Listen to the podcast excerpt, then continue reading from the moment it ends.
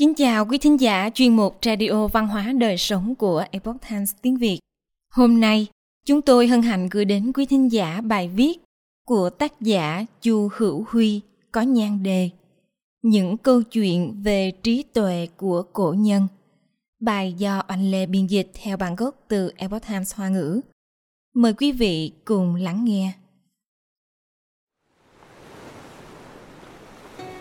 Không thể phủ nhận rằng trí tuệ của cổ nhân khiến con người thời nay cũng phải ngưỡng mộ. Một bộ Đạo Đức Kinh chỉ vỏn vẹn năm nghìn chữ đã tiết lộ một cách sâu sắc quy luật ra đời, phát triển và trường tồn của vạn sự vạn vật, cũng như con người làm cách nào để có thể phản bổn quy chân. Một bộ Luận ngữ chưa đến một vạn chữ được suy tôn là chuẩn mực của Nho gia, là kinh điển học tập của các bậc nhân sĩ và là khuôn mẫu chiến lược chính trị của các nhà lãnh đạo. Hơn nữa, đến tận ngày nay, vẫn chưa có quyển sách nào vượt qua được nó.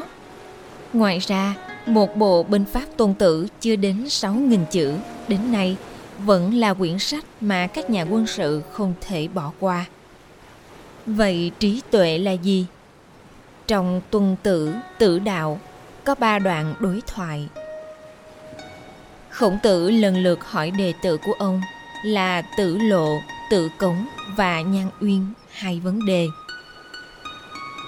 Người có trí tuệ thì nên như thế nào?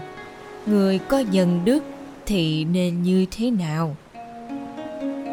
Tử Lộ cho rằng người có trí tuệ có thể khiến người khác hiểu được mình.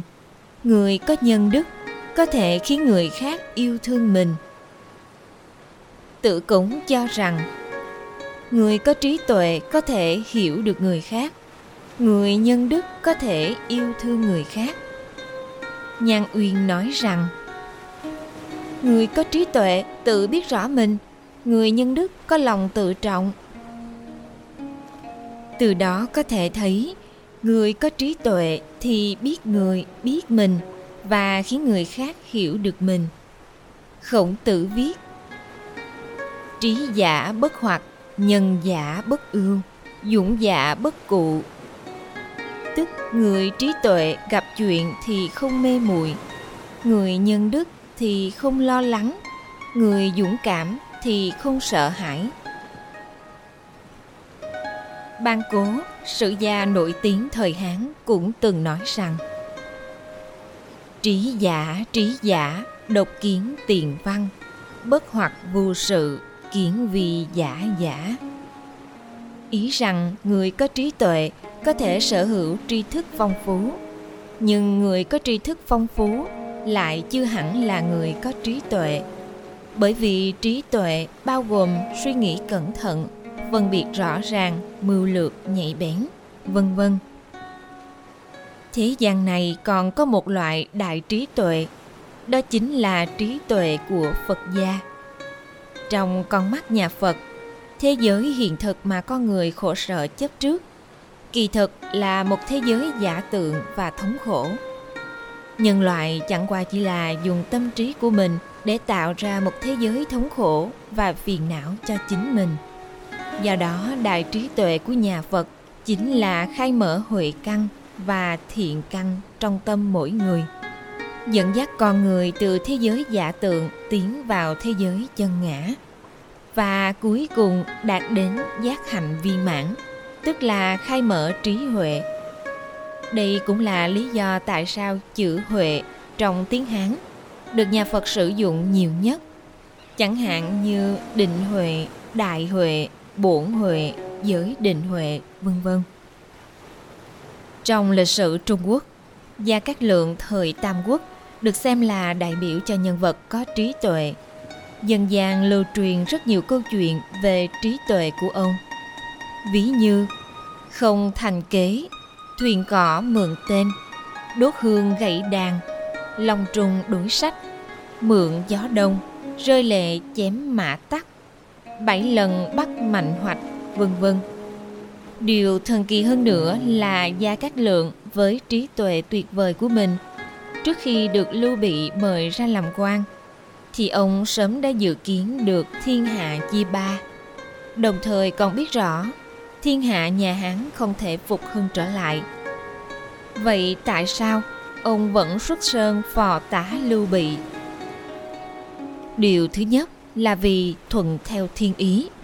Thứ hai là báo đáp ơn tri ngộ của Lưu Bị. Gia Cát Lượng cúc cung tận tụy đến chết mới thôi, đã lưu lại cho hậu nhân không chỉ mưu trí tuyệt vời và lòng trung nghĩa đối với Lưu Bị, mà còn để lại một bộ kỳ văn Mã Tiền Khóa, dự ngôn về các sự kiện lớn trong lịch sử, kéo dài từ sau thời Tam Quốc đến tận ngày nay. Hậu nhân khi tưởng tượng Gia Cát Lượng tay cầm quạt lông, đầu đội mũ, rong ruổi khắp thiên hạ, không khỏi cảm thán rằng lẽ nào Gia Cát Lượng chính là thần nhân chuyển thế. Quân sự gia Tôn Tẫn sống vào thời Chiến Quốc cũng là một người mưu trí. Ông phò tá Tề Uy Vương gặt hái được nhiều thắng lợi. Điền Kỵ tái mã là một điển tích được lưu truyền rộng rãi. Câu chuyện kể về Tôn Tẫn khi vừa đến nước Tề, tướng quân Điền Kỵ rất ngưỡng mộ ông, đối đãi với ông như thượng khách. Điền Kỵ thường cùng với các công tử của nước Tề tổ chức thi đua ngựa, tiền cược rất lớn. Tôn Tẫn phát hiện chất lượng ngựa của Điền Kỵ không hơn kém nhau là bao, có thể phân thành thượng đẳng, trung đẳng và hạ đẳng. Do đó, Tôn Tẫn đã nói với Điền Kỵ rằng: "Ngài chỉ việc đặt cược lớn, tôi có thể giúp ngài chiến thắng." Điền Kỵ tin tưởng và đồng ý với Tôn Tẫn. Ông lấy ra ngàn lượng vàng đặt cược với Tề Vương và các công tử. Lúc trận đấu sắp bắt đầu, Tôn Tẫn nói: "Bây giờ hãy dùng ngựa hạ đẳng của ngài để đấu với ngựa thượng đẳng của họ, dùng ngựa trung đẳng của ngài đấu với ngựa hạ đẳng của họ." Sau khi kết thúc ba trận đấu, Điền Kỵ thắng hai trận, thua một trận, cuối cùng đã thắng được ngàn lượng vàng tiền cược của Tề Vương. Sau đó, Điền Kỵ tiến cử Tôn Tẫn với Tề Uy Vương. Nhờ đó mà nước Tề về sau mới được hùng mạnh. Trích từ Sử Ký Tôn Vũ Truyện. Rất nhiều người đều biết đến câu chuyện Khổng Dung nhường Lê. Khổng Dung là một văn học gia nhà Đông Hán. Thuở nhỏ, ông không những nhân hậu, hiếu thảo mà còn rất thông minh. Năm mười tuổi, ông theo phụ thân đến Lạc Dương. Quan ti lệ giáo úy lúc đó là Lý Nguyên Lễ rất có tiếng tăm. Người đến nhà ông đều là những bậc kỳ tài xuất chúng. Những bậc thanh cao cũng như người thân của ông thì mới được thông báo. Khổng Dung đi đến trước phụ của ông rồi nói với người gác cổng rằng: "Tôi là người thân thích của Lý Phủ Quân." Sau khi thông báo lên trên, Khổng Dung tiến về phía trước rồi ngồi xuống. Lý Nguyên Lễ bèn hỏi: "Ngươi và ta có quan hệ thân thích gì?" Khổng Dung đáp: "Tổ tiên của tôi là Khổng Tử. Ngày trước từng bái tổ tiên của ngài là Lão Tử làm thầy.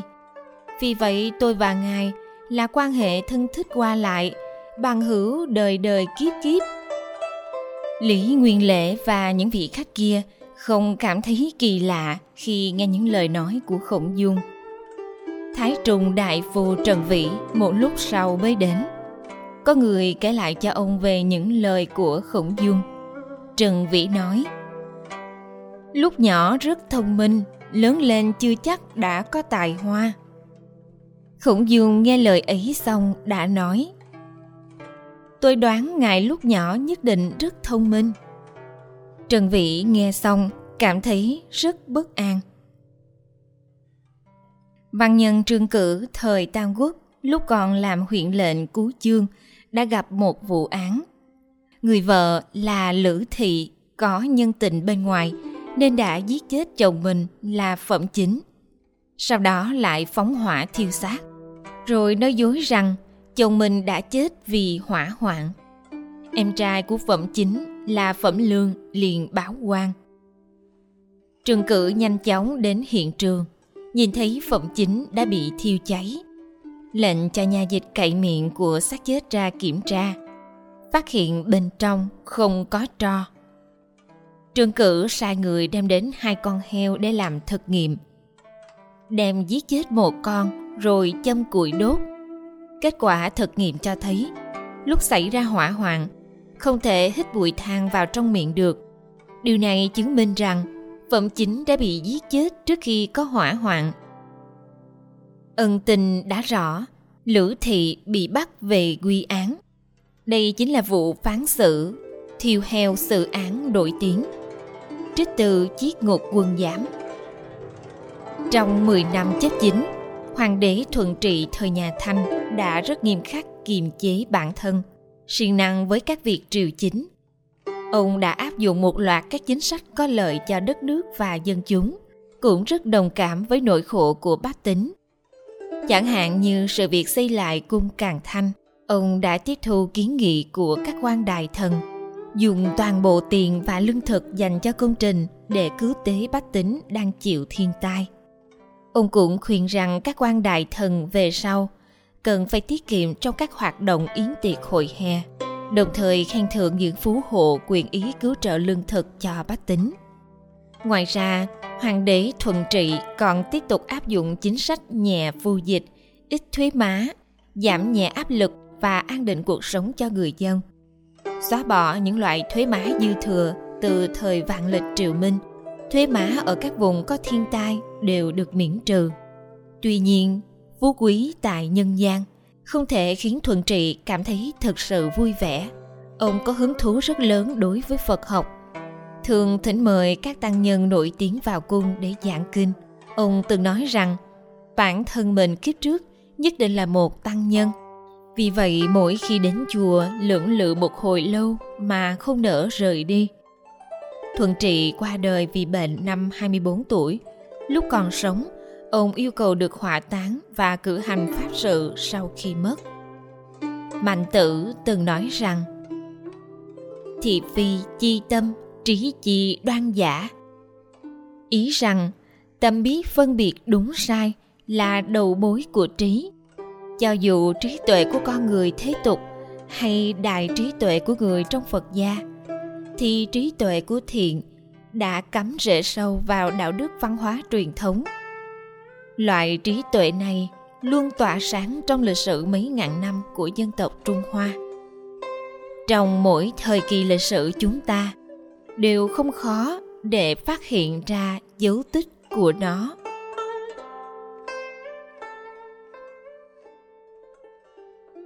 Quý thính giả thân mến, chuyên mục Radio Văn hóa Đời Sống của Epoch Times tiếng Việt đến đây là hết. Để đọc các bài viết khác của chúng tôi, quý vị có thể truy cập vào trang web epoch times viet chấm com. Cảm ơn quý vị đã lắng nghe, quan tâm và đăng ký kênh. Xin chào tạm biệt và hẹn gặp lại quý vị trong chương trình lần sau. Kính chúc mọi điều bình an và tốt lành đến quý vị và người thân.